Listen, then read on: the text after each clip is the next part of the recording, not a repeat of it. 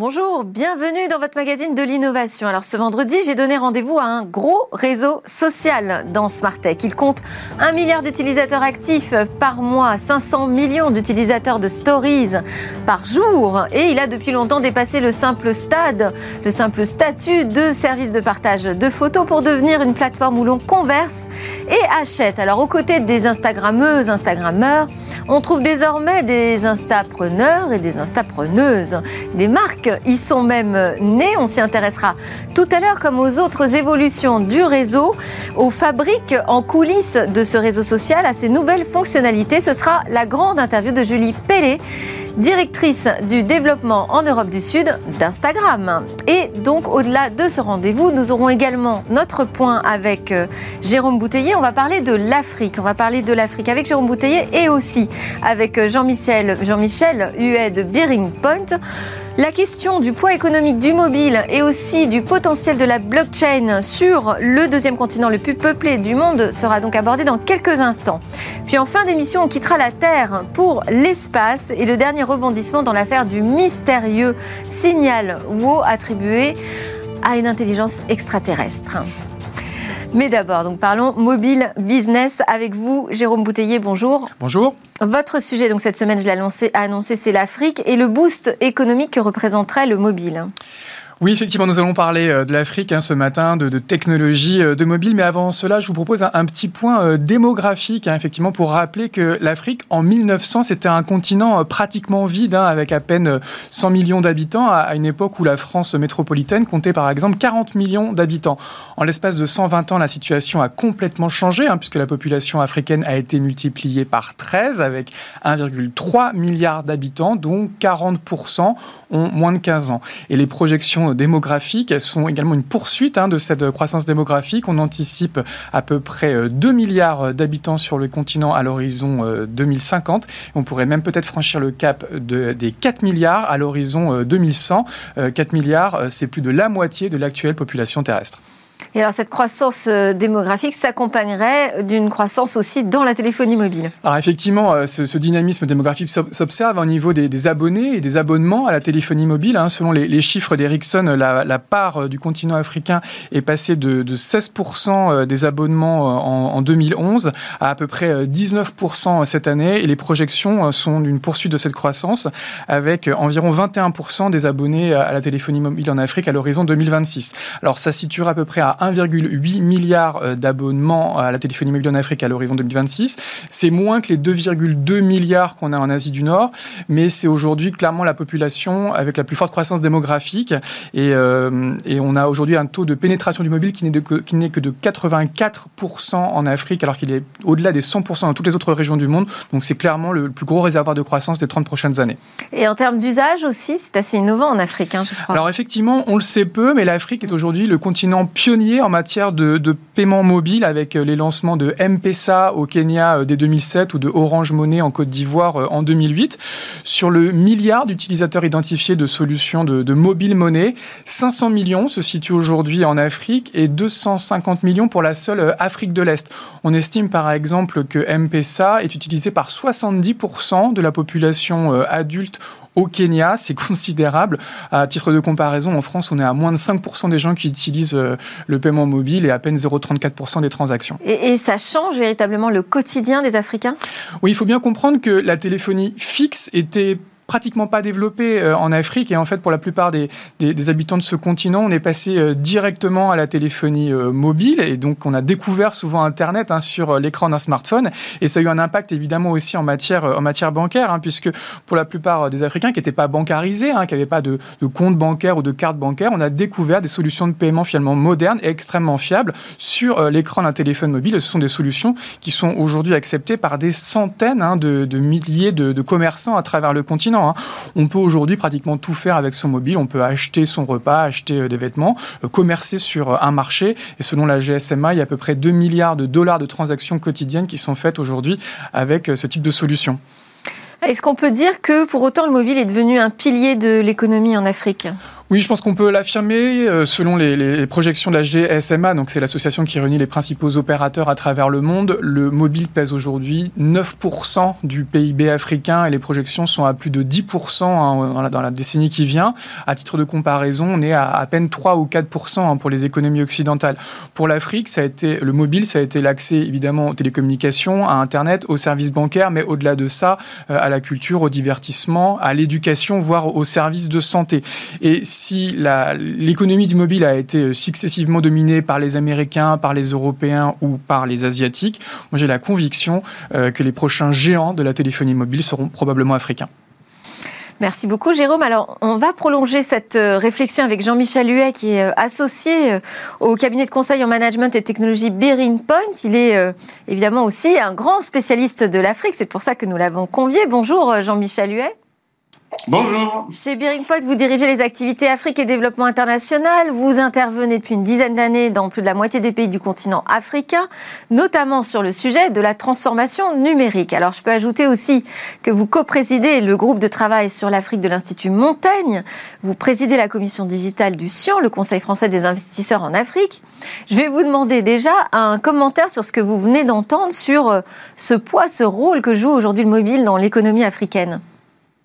Ah bah, la synthèse qu'on vient d'avoir est parfaite. Je pense que c'était tous les messages clés à la fois sur l'aspect démographique, l'explosion du mobile et tout l'enjeu autour notamment du, du paiement mobile. Je changerai juste un seul mot. Euh, vous avez parlé, euh, Jérôme, de, des abonnements. En fait, il y a très peu d'abonnements, hein, puisqu'à quatre-vingt-dix-huit à quatre-vingt-dix-neuf pour cent euh, dans l'Afrique subsaharienne et à quatre-vingts pour cent dans l'Afrique du Nord, ce sont ce qu'on appelle des prépayés. C'est-à-dire que les gens achètent, comme en France, hein, une carte à gratter ou un numéro ou un code, parce qu'un abonnement, il faut un compte bancaire derrière. Or, quatre-vingt-cinq pour cent des habitants en Afrique n'ont pas de compte bancaire. Donc, il y a très peu d'abonnements. C'est ce qu'on appelle du prépayé. C'est payé en avance. Et c'est en lien avec votre troisième point de la chronique, c'est que s'il y a très peu de comptes bancaires, c'est qu'avant le paiement mobile, bah, les gens ils avaient le choix que payer en cash, en liquide. Euh, et donc, toute la force du paiement mobile, et pourquoi c'est un tel succès euh, en Afrique, c'est que ça compense quelque part, ça remplace en partie le cash dans l'usage et dans le paiement. Euh, je pense que le, le point important sur le mobile en Afrique, c'est que ça compense aussi les défaillances d'autres infrastructures. Il euh, y, y a un chiffre que j'aime bien donner parce que je pense qu'il est très parlant. Euh, sur l'ensemble du continent africain, vous avez quatre cent mille euh, villes ou villages. Euh, et trente-six mille en France, quatre cent mille en Afrique, euh, vous avez moins le tiers de ces villes ou villages qui sont reliés par une route bitumée, un peu dure. Des fois, il n'y a même pas de route. Euh, sur ces quatre cent mille villes ou villages, vous en avez quatre-vingts pour cent aujourd'hui qui ont une couverture télécom, au moins de la deux G. On est, pas, on est encore là dans la cinq G. Mais ça prouve bien qu'aujourd'hui, en Afrique, on est plus connecté par le téléphone que par les routes. Alors, disons, j'aurais pas dû vous lancer sur le mobile parce qu'en fait, nous, on voulait parler de la blockchain avec vous. Mais je sais que vous êtes intéressable sur l'Afrique. Euh, vous avez rédigé un livre blanc sur le potentiel de la blockchain pour les finances publiques, plus particulièrement en Afrique. Alors, qu'est-ce qui vous fait dire, justement, que cette technologie aurait un rôle intéressant à jouer dans ce domaine ? Bah, on est un peu dans le même, sur le même point que le, le paiement mobile. C'est que la blockchain connaît un succès depuis dix-huit à vingt-quatre mois assez étonnant en, en Afrique. Parce que finalement, c'est quoi la blockchain? C'est un outil, une technologie qui permet la confiance. La confiance entre différents acteurs, puisque l'information est librement partagée. Alors, quelque part, en Afrique, on a très peu d'institutions qui permettent d'être des tiers de confiance. Eh bien, la blockchain remplace ce vide, un peu comme le paiement mobile remplace l'absence de chèques, de cartes bleues ou de virements. Et effectivement, c'est assez vrai, notamment dans les finances publiques, où on a pu constater quelques exemples concrets aujourd'hui euh, d'opérations avec les États, avec les assureurs aussi, avec d'autres institutions, où on utilise la blockchain pour créer ce sentiment de confiance. Et ça explose littéralement en Afrique aujourd'hui. Quelles sont les pistes, plus précisément, que vous étudiez d'application de la blockchain en Afrique ? Ah bah, pour vous donner un, un exemple très concret dans, dans le secteur public, on travaille depuis deux ans avec la K F W, c'est, c'est la Banque mondiale version allemande, c'est l'équivalent de l'Agence française de développement, qui dans plusieurs pays africains, euh, le Burkina Faso, l'Éthiopie, euh, finance un certain nombre de projets où ils, on utilise la blockchain. Alors vous voyez ici quelques images, ça c'est au, c'est au Burkina Faso notamment, euh, donc dans le secteur public, euh, poursuit en fait toutes les dépenses, tous les engagements budgétaires, toutes les dépenses financées par des institutions internationales dans des projets euh, au Burkina. Qu'est-ce que ça permet de faire? Bah, de dire que telle avancée de projet permet de décaisser et de payer des prestataires, des fournisseurs, et ça c'est public, c'est dans la blockchain. Donc ça permet d'avoir une très bonne information de tous les acteurs, les acteurs privés, les ministères, la Banque centrale, tous les acteurs, Et surtout, c'est aussi un moyen, pour être très clair, hein, de lutter contre la corruption, parce que ça veut dire que l'information est publique. Donc ça, c'est un exemple concret et de, de ce qui peut se faire en Afrique, et ça, ça n'existe dans aucun autre continent aujourd'hui dans le monde. Ça veut dire que euh, ça pourrait être à la fois un gage de confiance du côté euh, africain, mais aussi du côté des bailleurs de fonds euh, sur l'autre continent. Euh, quelles sont les parties prenantes euh, qu'il faudrait convaincre prioritairement pour que ça avance véritablement sur la blockchain ? Alors vous savez, c'est comme sur tout sujet lié au digital, ceux qu'il faut convaincre en, partie, en premier, et les seuls, j'allais presque dire, c'est les usagers. C'est-à-dire ceux qui vont utiliser ces services, que ce soit des services privés ou publics. Et ça, c'est toute la difficulté. On parlait tout à l'heure du paiement mobile. Effectivement, ce qui se passe en Afrique, c'est fabuleux, et c'est en termes d'usage sans précédent dans le monde. Mais pour moi, on n'est qu'au début de l'histoire. Ça marche vraiment dans dix pays. Ça concerne plus partie des transactions. Euh, il y a encore des choses qui vont se passer dans les vingt ou trente prochaines années. Sur tous ces usages-là, on est vraiment sur des transformations qui relèvent presque plus de la sociologie que du marketing ou de la technologie.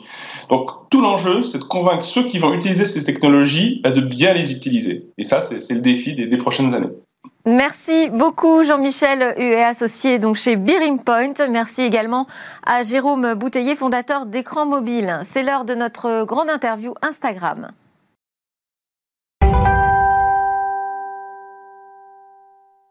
Bonjour Julie Pellet, vous êtes connectée avec nous en visio pour votre grande interview. Merci beaucoup. Alors vous allez nous permettre de comprendre ce qui se passe de l'autre côté du miroir, la fabrique en coulisses de ce qui fait avancer, de ce qui fait même s'envoler un réseau social. Vous êtes responsable du développement d'Instagram en Europe du Sud. En quoi consiste votre travail? D'abord en quelques mots. Bonjour, bonjour à vous. Euh, et ben écoutez, oui, on a, j'ai, la, j'ai la chance de, de travailler pour Instagram depuis maintenant quatre ans euh, et d'accompagner son développement en Europe du Sud. Donc, je suis en contact, moi, directement avec les équipes qui sont au global et notamment aux États-Unis pour offrir toutes les solutions pour nos marchés et être sûr qu'on puisse aussi écouter euh, ce qui se passe euh, dans les pays internationaux pour améliorer nos outils, nos fonctionnalités euh, et aider notre communauté à progresser sur la plateforme. Alors, je l'évoquais euh, au sommaire en, en présentant cette euh, grande interview. Il se passe des choses en ce moment sur Instagram avec euh, les marques. Quelle place euh, occupe-t-elle aujourd'hui sur le réseau social ? J'ai découvert, moi, à travers vos chiffres, que plus de quatre-vingt-dix pour cent sur Instagram suivent une entreprise. Comment l'expliquez-vous ? Exactement. Alors, les entreprises, elles ont toujours fait partie de notre communauté. Euh, je pense que c'est, euh, c'est euh, une communauté à part entière, mais où nos utilisateurs sont vraiment très heureux de pouvoir euh, échanger avec eux. Euh, on parle un peu de l'évolution d'Instagram, vous le savez peut-être, mais cette année, on a fêté nos dix ans. Donc, euh, Instagram, en dix ans, bah, forcément, a aussi euh, évolué. Euh, c'était plutôt une plateforme sur laquelle on partageait des photos auparavant. Aujourd'hui, c'est plutôt une plateforme où on vient partager qui on est. Et quand on parle de qui on est, on partage forcément un peu sa personnalité et du coup, nos centres d'intérêt, les passions qui nous animent. Et les marques font partie de ces centres d'intérêt. Donc, euh, si je suis intéressée par la mode, forcément, je vais me connecter aussi à des marques de mode. Si je suis intéressée par le sport, je vais me connecter aussi euh, à des marques de sport. Donc, c'est pour ça qu'il y a vraiment une place pour toutes les marques et elles sont capables d'exprimer euh, non seulement leur A D N de marque et euh, les valeurs qu'elles supportent, mais aussi de mettre en avant euh, leurs produits. Et donc, c'est pour ça qu'il y a autant d'interactions entre les utilisateurs et les marques sur la plateforme. Et alors, euh, en termes de, de, d'espace occupé sur le réseau social, quelle est la proportion entre des utilisateurs euh, qui viennent à titre privé et des utilisateurs qui viennent pour euh, faire la promotion de leurs produits ? Alors, on j'ai, j'ai, on n'a pas le chiffre sur Instagram euh, directement, mais en revanche, quand on regarde Instagram et Facebook, on a plus de deux cents millions d'entreprises qui sont présentes sur euh, nos deux euh, nos deux plateformes. Donc, euh, bien entendu, c'est, c'est un chiffre qui est assez euh, énorme euh, et qui permet justement à chacune des entreprises de pouvoir trouver un moyen de s'exprimer et de rentrer en contact avec sa communauté. Alors, j'imagine que c'est d'autant plus difficile de faire la différence entre les deux que euh, il y a aussi des marques qui émergent sur Instagram. C'est-à-dire qu'on peut être au départ un Instagrammeur ou une Instagrammeuse et devenir un Instapreneur ou une Instapreneuse. Est-ce que vous avez des exemples de, de marques qui sont nées comme ça sur votre réseau social ? Oui, bien sûr. En gros, on les appelle un peu les Instapreneurs. C'est, euh, c'est un nom qui vient vraiment euh, de la part de, de ces marques et euh, des utilisateurs qui sont sur, euh, sur Instagram. C'est soit des marques qui ont complètement émergé sur la plateforme. Et comme vous le disiez, ça peut être à la fois peut-être une personne qui était euh, un créateur de contenu ou un influenceur et qui a voulu utiliser la plateforme pour aller encore plus loin et lancer sa marque. Ça peut être aussi une marque qui juste décide euh, et qui finalement élit Instagram comme sa première plateforme pour pouvoir se développer, euh, sa plateforme marketing. Euh, mais ça peut être aussi des marques qui sont déjà euh, fortes et qui sont déjà euh, créées en dehors d'Instagram, d'Instagram, mais qui décident de se développer via la plateforme. Euh, on a pas mal de marques qui en tout cas ont réussi à, à exploser et à émerger euh, via la plateforme. Je vous en donne quelques-unes, mais par exemple Maison Château Rouge, qui est une marque française parisienne qui est née justement dans le quartier Château Rouge. Youssouf Fofana, qu'on a eu la chance d'accueillir justement sur notre podcast et qui a émergé grâce à Instagram et qui aujourd'hui, grâce à sa présence, a réussi à faire des collaborations avec Nike par exemple, à sortir une, une, une collection de, de sneakers spécifiques qui a été sold out en quelques heures. Donc c'est, c'est le pouvoir de la communauté, c'est le pouvoir de pouvoir aussi rentrer avec d'autres marques sur la plateforme qui permet de créer finalement des opportunités pour ces nouvelles marques d'émerger et de pouvoir grossir de la même manière que, que d'autres marques qui sont déjà très établies. Et alors, est-ce que c'est le même travail d'être un instapreneur ou de tenir un site d'e-commerce? Quel est le type d'activité qu'ils ont sur Instagram ? Alors l'un n'empêche pas l'autre. Aujourd'hui, les instapreneurs, la plupart du temps, ce sont justement euh, des entreprises qui ont pris le tournant du digital et qui souvent sont nées sur le digital. Donc euh, aujourd'hui, notamment en France, comme nous, on ne propose pas encore la fonctionnalité euh, de pouvoir faire la transaction sur Instagram pour notre marché, ces entreprises-là, elles ont besoin d'avoir un moyen de pouvoir vendre euh, ailleurs. Et donc elles le vendent via, la plupart du temps, leur site euh, e-commerce. On est en, en pleine évolution et donc on, depuis un an maintenant, on est en train de lancer euh, justement des nouveaux outils, mais qu'on teste aux États-Unis d'abord avant que ça vienne sur nos marchés, euh, qui sont le fait de faire des transactions justement directement sur Instagram, mais pour l'instant, ce n'est disponible qu'aux États-Unis. Euh, donc ces entreprises-là, dans tous les cas, elles ont un site un e-commerce, mais c'est juste que l'audience, le, le, le, la, la, leur capacité à se faire découvrir et euh, à générer peut-être des nouvelles audiences euh, pour euh, pour leur marque, euh, ça se fait sur Instagram parce que finalement Instagram aujourd'hui c'est devenu un carrefour d'audience. Les gens se retrouvent Euh, sur la plateforme pour partager du contenu, pour interagir, pour euh, s'exprimer aussi. Et donc, du coup, elles vont rentrer en contact avec ces marques-là. Et ensuite, si elles sont intéressées, bien entendu, nous, on a mis à disposition euh, des marques, des outils spécifiques pour qu'elles puissent rediriger euh, leur clientèle directement sur leur site Internet euh, afin de faire une transaction. Justement, euh, est-ce qu'ils ont des indicateurs? Est-ce qu'il y a des bons indicateurs de performance pour les marques sur le réseau social ? C'est juste euh, la notoriété, l'audience, le nombre de gens qui suivent? Alors, ça, ça va dépendre de leur stratégie. En fait, sur Instagram, souvent, euh, pour une marque notamment, on va regarder à la fois leur présence organique et les interactions et comment elles arrivent à construire leur communauté euh, auprès de leur marque. Et c'est une façon de travailler sa préférence de marque. Et de l'autre côté, bien entendu, plutôt dans le bas de funnel, on va euh, parler plutôt de K P I, de performance. Et donc, du coup, quels sont le nombre de personnes qu'on euh, va rediriger vers leur site Internet, euh, combien de transactions sont effectuées sur leur site Internet, euh, et cetera. Donc, on travaille sur ces deux types euh, de, de, d'insight, en tout cas de, euh, je suis désolée pour le franglais, mais de, de, de K P I euh, pour qu'elles puissent traquer et être sûres que euh, avoir des bonnes performances, en tout cas euh, pour leur euh, pour leur site. Je vous donne un exemple euh, parce que je pense que c'est un exemple aussi euh, très concret. Camille Rioux, qui est la fondatrice de Lou Yétu, donc une marque de bijoux euh, notamment euh, euh, parisien, mais qui est en train de justement euh, élargir sa présence sur d'autres euh, d'autres marchés. Euh, on l'a reçue sur notre podcast, ça devait être en février ou mars cette année, c'était juste avant le confinement, et elle nous disait que euh, pour sa dernière collection qu'elle a lancée en début d'année, euh, il a fallu vingt-sept minutes pour qu'en fait toute sa collection soit sold out. Et seulement en postant organiquement ses produits sur Instagram. Donc, c'est, c'est, on, on a les moyens et les outils de faire connaître euh, justement les produits d'une marque et de driver, envoyer du trafic directement sur le site Internet pour euh, leur permettre de réaliser des transactions. Du coup, Julie, Julie Pellet, la, la, la, la prochaine étape, c'est de devenir une plateforme de e-commerce. On voit bien, on est... il y a une vraie tendance, de toute façon, au niveau global, d'aller vers ce social commerce euh, euh, qui existe de manière très forte, très puissante euh, en Chine. Est-ce que c'est un modèle ? Est-ce que demain, on n'ira plus, on ne passera plus justement par euh, ces passerelles qui font qu'on doit aller du réseau social vers le site de e-commerce ? On pourra tout faire directement euh, ou euh, sur Instagram ou d'autres réseaux sociaux.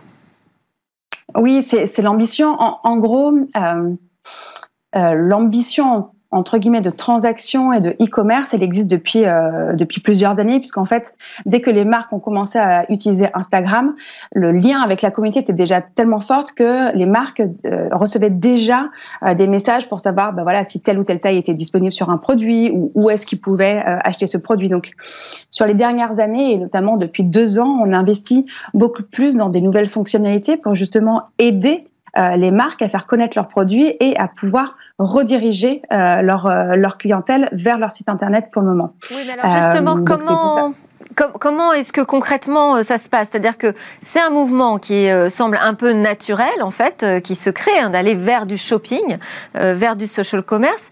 Vous l'accompagnez, on voit bien que vous mettez en place des outils, également euh, des indicateurs de performance. Mais comment expliquer alors que ça prenne autant de temps ? Pourquoi on ne peut pas tout de suite en faire une plateforme sur laquelle on achète ? Alors, c'est ce qu'on est en train de faire aux États-Unis. En fait, depuis un an, on est en train de tester cette nouvelle fonctionnalité de pouvoir payer directement sur Instagram pour euh, se, se, se procurer un produit. Euh, Alors, pourquoi le, c'est le si fait long qu'on à est arriver... en train de le lancer à l'international, ça prend un peu de temps pour être sûr d'avoir une expérience utilisateur qui soit la meilleure possible. Et notamment, ce qu'on travaille, c'est aussi une, une utilisation qui soit sans friction. Parce qu'aujourd'hui, un utilisateur, forcément, la plupart du temps, il est sur son téléphone portable. Et donc, c'est comment on arrive à améliorer cette, cette expérience sur un mobile, notamment quand on parle de shopping.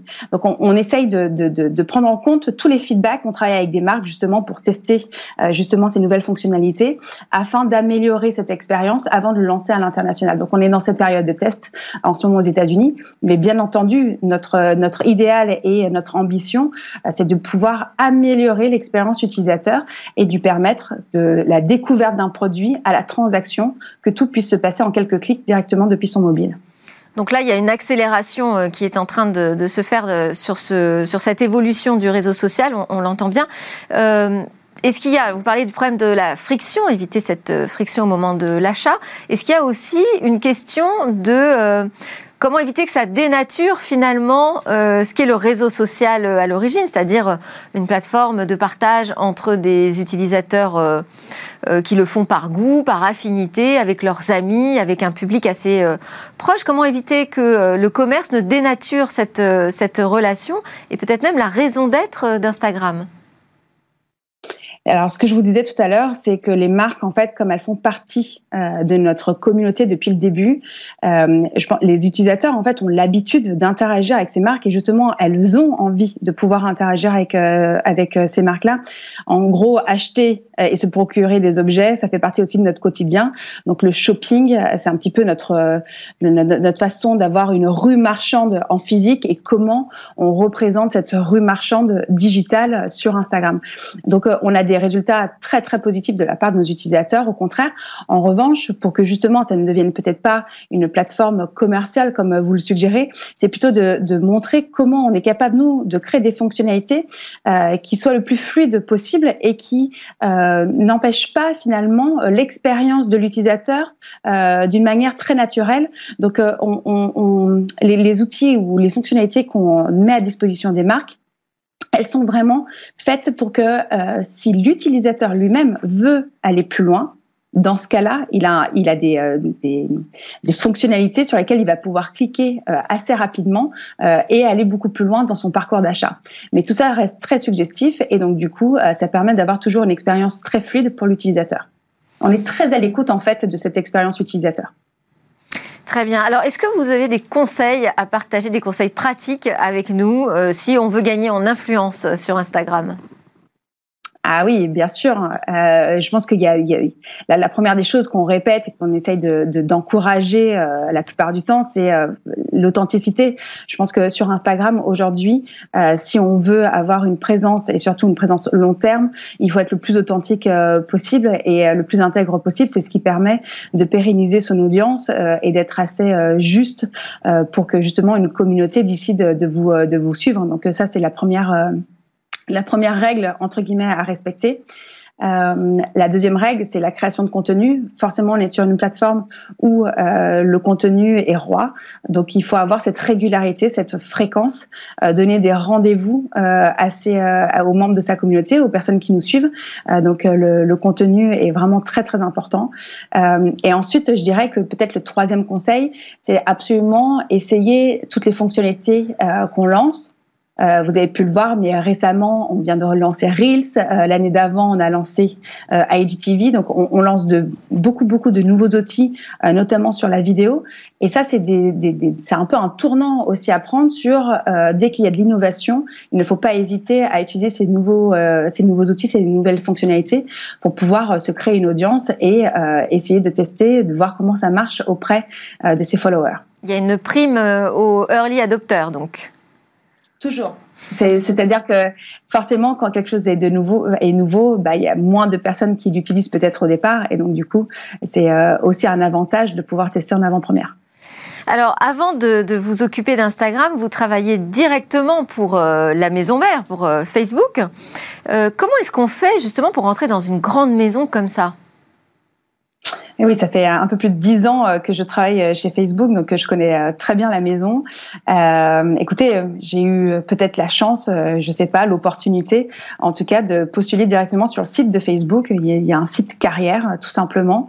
Euh, je connaissais personne dans cette dans cette entreprise et euh, mon C V a été retenu. Je suis partie faire les entretiens euh, et j'ai été embauchée à peu près euh, un peu plus de dix ans. Donc euh, voilà, c'était une aventure assez incroyable de pouvoir découvrir. Euh, Euh, surtout la progression et l'évolution euh, de cette entreprise qui, quand je l'ai rejoint, elle n'était qu'une start-up.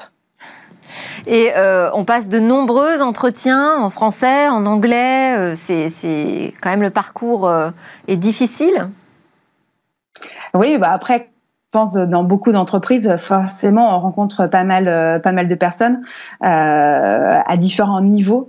Dans différentes fonctions avant d'être d'être embauché. Pareil, si on a envie de changer forcément de poste au sein de l'entreprise, c'est un peu le même parcours, c'est-à-dire que euh, il y a beaucoup d'entretiens euh, à passer, mais c'est c'est aussi une façon de pouvoir évoluer et d'avoir des opportunités dans un dans une une entreprise qui est aujourd'hui internationale et qui offre des des possibilités dans plusieurs pays. Je pense que vous n'êtes pas la seule à, à, à en rêver. Alors, on ne va pas euh, parler davantage de, de Facebook ensemble parce que je sais que de toute façon, ce n'est plus euh, votre champ euh, d'activité et que vous ne commenterez pas euh, l'actualité à ce sujet. Mais je vais quand même euh, vous poser une question sur le positionnement d'Instagram euh, par rapport à Facebook. Parce que finalement, c'est un réseau social dans un autre réseau social. Est-ce qu'on s'autorise une certaine concurrence ? Euh, une, on s'autorise une certaine indépendance, je dirais plutôt. Euh, on a notre propre C E O, Adam Mosseri, euh, qui est à la tête d'Instagram euh, aujourd'hui. Il y a des équipes particulières qui travaillent sur Instagram. Par contre, euh, on va collaborer énormément avec Facebook. Et donc, du coup, je pense que chaque plateforme aujourd'hui essaye de prendre le mieux euh, de l'innovation euh, qu'on essaye de développer. Donc, c'est plutôt un échange Euh, à la fois de fonctionnalités ou de bonnes pratiques qui permet euh, finalement les deux réseaux de pouvoir euh, s'améliorer. Donc c'est, euh, c'est voilà, c'est euh, Facebook forcément c'est le c'est le grand frère. Euh, et Instagram, je dirais que c'est la petite sœur. Mais on apprend euh, de, de, des deux plateformes et on collabore bien entendu main dans la main pour faire évoluer les deux entreprises. Est-ce que vous avez des fonctionnalités euh, à nous annoncer en avant-première avant même de les avoir partagées avec Facebook ? Non, mais souvent, il y a des choses qui sont lancées, euh, bien entendu, en avant-première sur Instagram. Reels, par exemple, qu'on vient de lancer, qui sont des formats courts de vidéos, euh, aujourd'hui qui font trente secondes, mais quand on l'a lancé, ça faisait quinze secondes, et qui permettent justement euh, d'éditer et d'avoir des vidéos assez, euh, assez euh, j'allais dire, euh, euh, divertissantes. c'est quelque chose qu'on teste en ce moment sur Instagram et qui n'est pas encore disponible sur Facebook. Donc, il y, y a aussi une euh, personnalité euh, et une envie de garder ce qui fait un petit peu l'A D N de chacune euh, des plateformes. Euh, et donc, par exemple, ce format est un des formats qu'on est en train de tester en ce moment sur Instagram. Et alors, on va euh, revenir assez brièvement, mais comment se sont passés euh, les mois, les derniers mois qui euh, ont été marqués par euh, des confinements et donc euh, un accroissement aussi des usages euh, sur euh, les réseaux sociaux. Comment vous l'avez euh, vécu, vous, euh, de l'autre côté du miroir ? Alors, ça a été une période, euh, j'allais dire très intense en tout cas pour nous, euh, parce que forcément, euh, notamment pendant le premier confinement, euh, les gens se sont regroupés euh, sur euh, sur Instagram notamment euh, pour partager euh, du contenu, pour euh, sûrement se divertir euh, aussi. Et les marques ont pris euh, Euh, je pense un élan euh, de, de solidarité. En tout cas, elles ont vraiment voulu apporter un petit peu leur pierre à l'édifice, euh, à la fois en apportant du divertissement aux utilisateurs et aussi en montrant leur solidarité au corps médical, euh, aux associations. Donc, il y a énormément de contenu et des choses qui ont été faites pour soutenir ce premier confinement euh, avec un, avec une, euh, oui, une, une solidarité vraiment au centre de leurs actions. Donc, par exemple, euh, elles invitaient des, euh, des créateurs de contenu. Je sais pas, il y avait par exemple des, euh, des cours de yoga qui, qui sont, qui ont été faits euh, grâce aux lives euh, sur des comptes de marque, euh, des prises de parole. Par exemple, euh, Charlotte Husson, qui est la fondatrice de Mister K, euh, a fait intervenir des philosophes euh, pour parler de certains sujets euh, directement sur son compte. Donc, il y a eu assez de contenu comme ça et il y avait eu aussi un élan de solidarité puisqu'à cette époque-là, les marques ont vraiment décidé d'arrêter la livraison et de reporter leur livraison à la fin du confinement. Euh, il y a eu beaucoup de soutien en euh, reversant des dons directement aux associations euh, qui étaient liées aux commandes passées par les utilisateurs. Le deuxième confinement a été un petit peu différent. Déjà, je pense que même nous, en tant que, euh, que citoyens, peut-être qu'on avait une autre, euh, une autre façon d'aborder ce, ce confinement. Puis il y a eu sûrement beaucoup plus de personnes qui sont allées aussi euh, euh, travailler euh, euh, et qui se sont déplacées.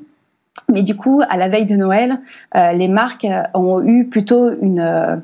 une euh, une stratégie en tout cas de développement de contenu un petit peu plus différent, plutôt sur euh, suggérer justement des listes de Noël, comment on pouvait mettre en place du click et collect, euh, puisque beaucoup d'entre eux euh, n'avaient pas forcément de site internet, euh, et donc du coup comment on a aidé aussi des nouvelles entreprises à passer un peu ce pas et ce cap de la digitalisation. Euh, donc je dirais que cette année quand même, Le, ce qui est important et, et, et peut-être une bonne nouvelle aussi pour la France, parce qu'on était un petit peu en retard sur la digitalisation et notamment des marques, c'est d'avoir aidé, d'avoir encouragé les marques à avoir une meilleure présence euh, sur le digital et du coup de peut-être gagner presque cinq ans euh, dans la digitalisation de la France. Vous avez un exemple, une belle histoire de Noël euh, à partager ? Euh, bah, alors des histoires, on en a beaucoup beaucoup, mais euh, si je reviens sur euh, euh, Charlotte Husson qui a la marque Mister K, euh, que je vous encourage bien entendu à aller voir, euh, c'est pareil, pendant le confinement elle a lancé des précommandes euh, sur euh, certaines marques parce qu'elle est très, euh, c'est une marque qui est assez éthique et qui fait très attention euh, au stock, donc de ne, de ne avoir zéro stock euh, et euh, elle a sorti un blouson en cuir euh, pendant le confinement. Et c'est pareil, en quelques heures, euh, son blouson en précommande était sold out. Donc c'est la puissance de la communauté. C'est, je pense que c'est aussi la puissance euh, de ces entrepreneurs euh, à être très proches de leur audience et euh, à être très vrais. Je pense qu'aujourd'hui, euh, un des conseils aussi que, qu'on peut donner, c'est le plus on est vrai et le plus on est dans la responsabilité et une communication euh, euh, très honnête avec son audience, bah, le plus on arrive à créer des liens et du coup ça se transforme forcément à un moment donné euh, en vente euh, et du coup c'est une très très belle réussite en tout cas euh, pour Charlotte.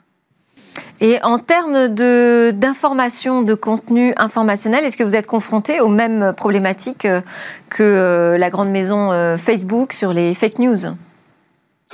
Alors, on, on a une... Euh, je dirais que sur Instagram... Euh, on a peut-être la chance, en tout cas, que les contenus soient beaucoup plus des contenus de divertissement euh, ou des prises de parole pour défendre des causes, euh, mais qui est peut-être un peu plus épargné, en tout cas, sur le type de contenus qui sont liés à l'information. Euh, donc, c'est plutôt ça qu'on essaye de mettre en avant et qu'on continue d'essayer d'encourager euh, aussi auprès de nos, notre communauté, nos utilisateurs. Donc, on est assez préservé de ce côté-là. Merci beaucoup. Alors, on va enchaîner avec, et on va même terminer d'ailleurs ce grand entretien avec l'interview express. Alors, c'est un format de questions très courtes qui appelle des réponses rapides, Julie Pellet. Je précise d'ailleurs que pour cet exercice, nous sommes allés sur votre compte Instagram. On a cherché des illustrations, des images, des petites vidéos. Donc, moi, je vais vous lancer sur un mot. On va suggérer une réponse illustrée et vous, vous commentez en deux phrases maximum. Ça vous va ? Très bien. Ok, on démarre. Vos rêves ? Plus de bienveillance euh, entre nous. Ça ne se voit pas à l'écran, mais euh, j'attends mon deuxième enfant, donc je ne peux que souhaiter que les mentalités continuent à évoluer, euh, qu'il y ait un peu plus de tolérance, de confiance en soi, sûrement moins de pression. Un lâcher-prise général, ça c'est l'image qu'on a, qu'on a trouvée. Vos peurs ? euh, L'immobilité, la passivité, l'inaction. Je pense que ce qui, c'est, euh, ce qui est arrivé récemment dans les événements, euh, que ce soit en France euh, ou au niveau monde, euh, remet beaucoup de choses en cause et on devrait euh, forcément euh, faire évoluer notre société. Vos interrogations ? Je pense comme beaucoup de citoyens euh, français aujourd'hui, euh, cette crise actuelle, qu'il soit sanitaire, sociale ou économique, euh, demande à revoir comment on va pouvoir aider euh, toutes les personnes qui ont été touchées ou les entreprises qui ont été touchées et les accompagner dans cette reprise. Votre idée fixe ? Ah, les entrepreneurs, les instapreneurs, je pense que ça c'est mon idée fixe. Étant fille d'artisan moi-même, j'ai toujours eu à cœur de, de supporter et d'aider, et je pense qu'encore davantage cette année, euh, ces, euh, ces personnes et, euh, et ces entreprises. Et le futur, vous l'imaginez ? euh, Plein d'opportunités. Euh, je suis quelqu'un d'assez optimiste, donc euh, donc euh, euh, ça me ça me va euh, assez bien, et en fait je suis assez heureuse de travailler pour une plateforme comme Instagram notamment, qui permet aussi l'ascenseur social et qui permet à des nouveaux talents, euh, que ce soit des entreprises ou des personnes, à se faire découvrir et peut-être à briser euh, ce plafond de verre. Le futur, vous l'imaginez comme ça, mais la prochaine révolution sociale, ce sera quoi ? Mmh. Elle est déjà en route, la prochaine révolution sociale. Euh, je pense que la jeune génération, cette Gen Z, comme on en parle aujourd'hui, euh, elle n'est pas seulement dans la dénonciation, euh, mais elle est plutôt dans l'action, euh, le progrès, et elle est en train de casser les stéréotypes, euh, les standards de la beauté. Euh, euh, et je pense qu'elle est en train de créer justement un monde qui est bien plus inclusif euh, que ce qu'on a eu auparavant. Euh, donc je suis assez admirative en tout cas de ce qu'ils sont en train de faire, et, euh, et j'espère qu'ils vont continuer de faire. Et vous, dans cinq ans, on vous retrouve où ? euh, J'espère que je serai toujours aussi passionnée par ce que je fais. D'accord. Merci beaucoup, Julie Pellet. Je précise que ces images donc, sont issues de votre compte et qu'elles montrent beaucoup euh, votre préoccupation sur les sujets d'inclusion. Merci, Julie Pellet, responsable du développement d'Instagram en Europe du Sud, d'avoir euh, joué le jeu de ce grand entretien dans Smart Tech. Nous, juste après la pause, on reparle d'un mystère qui dure depuis quarante ans et qu'un astronome pense avoir résolu.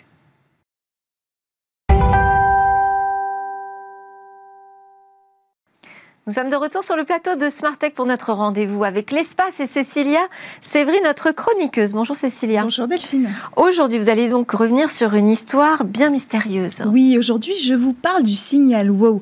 Euh, et je vous parle de ça parce qu'un astronome amateur euh, a ravivé ce mystère vieux de quarante ans. Il aurait peut-être découvert son origine. Alors, on rappelle ce que c'est ce signal WOW. Oui, alors, en mille neuf cent soixante-dix-sept, le radiotélescope de l'Ohio, de l'Université de l'Ohio aux États-Unis, qu'on appelle Big R et qui depuis a été démantelé, euh, a enregistré un puissant signal de soixante-douze secondes.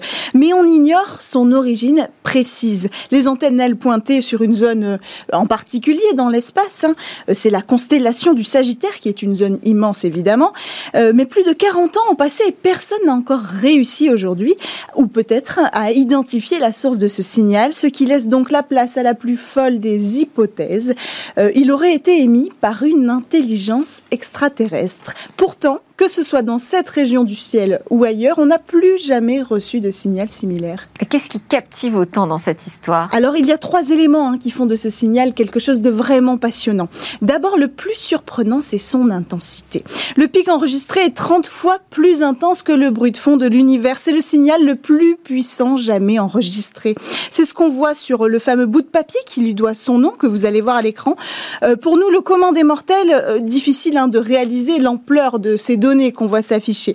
Alors, je vais vous aider un petit peu. En fait, le signal capté, il était traduit en chiffres et en lettres euh, pour être lu. L'intensité varie de un à neuf et au-delà de neuf, on utilise un code alphabétique. C'est très rare qu'on le fasse. un vaut, euh, A vaut dix et ainsi de suite. Et dans ce signal-là, euh, on a eu une donnée qui est allée jusqu'à U, c'est-à-dire jusqu'à trente, ce qui est énorme. Évidemment, c'est le plus, la valeur la plus haute jamais enregistrée. Alors, quand un jeune stagiaire du programme a analysé les résultats, il a donc entouré ces résultats euh, en rouge et a fait euh, une annotation. Wow, avec un point d'exclamation, ce qui a donné son nom à ce signal. Et euh, on va continuer donc avec un deuxième élément qui fait de ce signal euh, un signe exceptionnel, c'est sa bande fréquence. Sans entrer dans les détails, euh, le signal figure sur une bande très précise, elle fait moins de dix kilohertz. Et en fait, on ne connaît aucun phénomène naturel aujourd'hui capable euh, d'émettre sur une bande si étroite de fréquence. Tous les signaux émis par les corps célestes, que ce soit des étoiles, des pulsars, des planètes, émettent sur de nombreuses fréquences à la fois. Alors la conclusion, c'est que ce signal, il ne peut être émis que euh, artificiellement et donc par une civilisation technologique éventuellement. Alors, vous avez quand même dit au départ qu'il y avait trois éléments qui venaient oui, euh, appuyer le fait que c'était une, un événement et une découverte. Quel est le troisième ? Je vous garde le dernier pour la fin parce que c'est le plus intéressant effectivement. Le signal a été émis précisément à une fréquence de mille quatre cent vingt virgule quatre mille cinq cent cinquante-six mégahertz. Alors ça ne vous dit rien. Mais la fréquence, c'est le plus important dans l'histoire parce que euh, pour les scientifiques, ce chiffre est précisément connu. En fait, c'est exactement sur cette fréquence-là que les chercheurs s'attendaient à recevoir un message de la part d'une intelligence extraterrestre, si elle existe. Pourquoi ? Parce que cette fréquence, elle est euh, extrêmement proche de la fréquence à laquelle un atome d'hydrogène émet des radiations. Autrement dit, n'importe quel scientifique la connaît aujourd'hui, cette fréquence. Alors, si une intelligence extraterrestre voulait entrer en contact, on imagine forcément qu'elle utiliserait euh, un langage universel, un langage qui va de pair avec un tel niveau de technologie. Delphine, c'est donc le langage de la physique.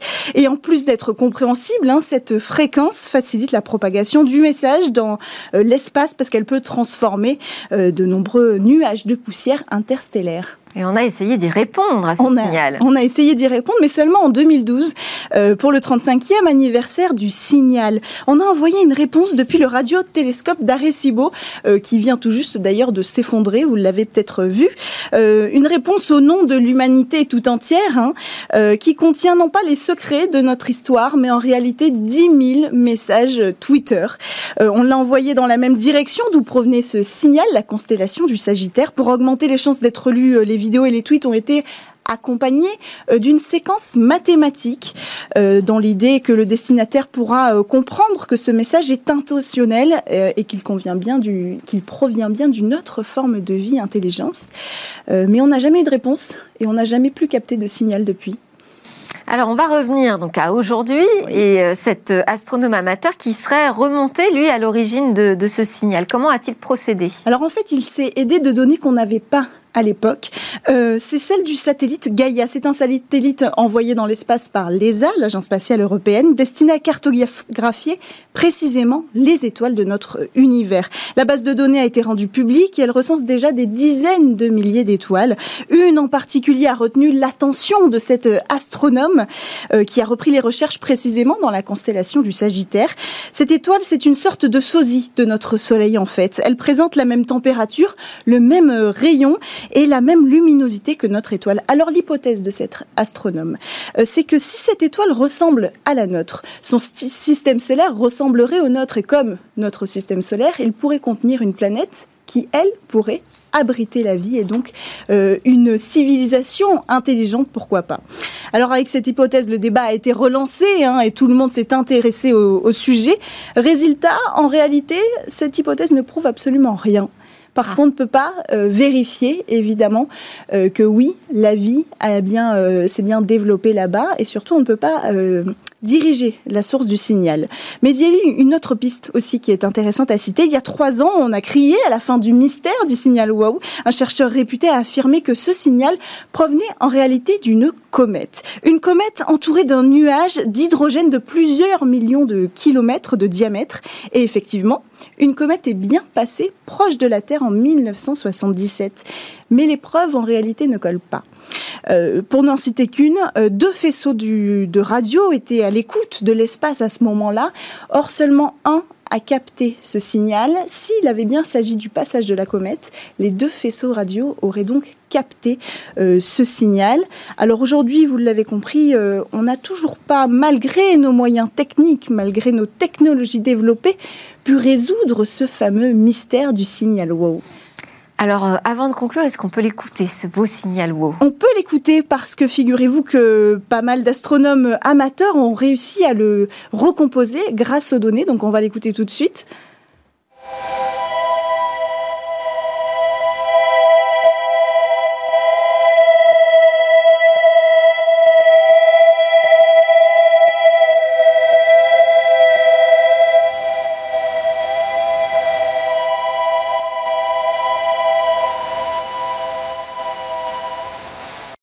Absolument magnifique. C'est beau. On y est. Vous faites voyager. On voyage. Merci. On voyage très loin aujourd'hui. Merci beaucoup, Cécilia Sévry. Je vous laisse changer de plateau pour aller nous présenter le Lab Startup. On va découvrir quatre nouvelles jeunes pousses. Merci à tous aussi de nous avoir suivis. J'espère que vous aurez apprécié cette nouvelle semaine de découverte et de réflexion sur le numérique. On se retrouve lundi pour de nouvelles discussions sur la tech. Et en attendant, je vous souhaite un excellent week-end.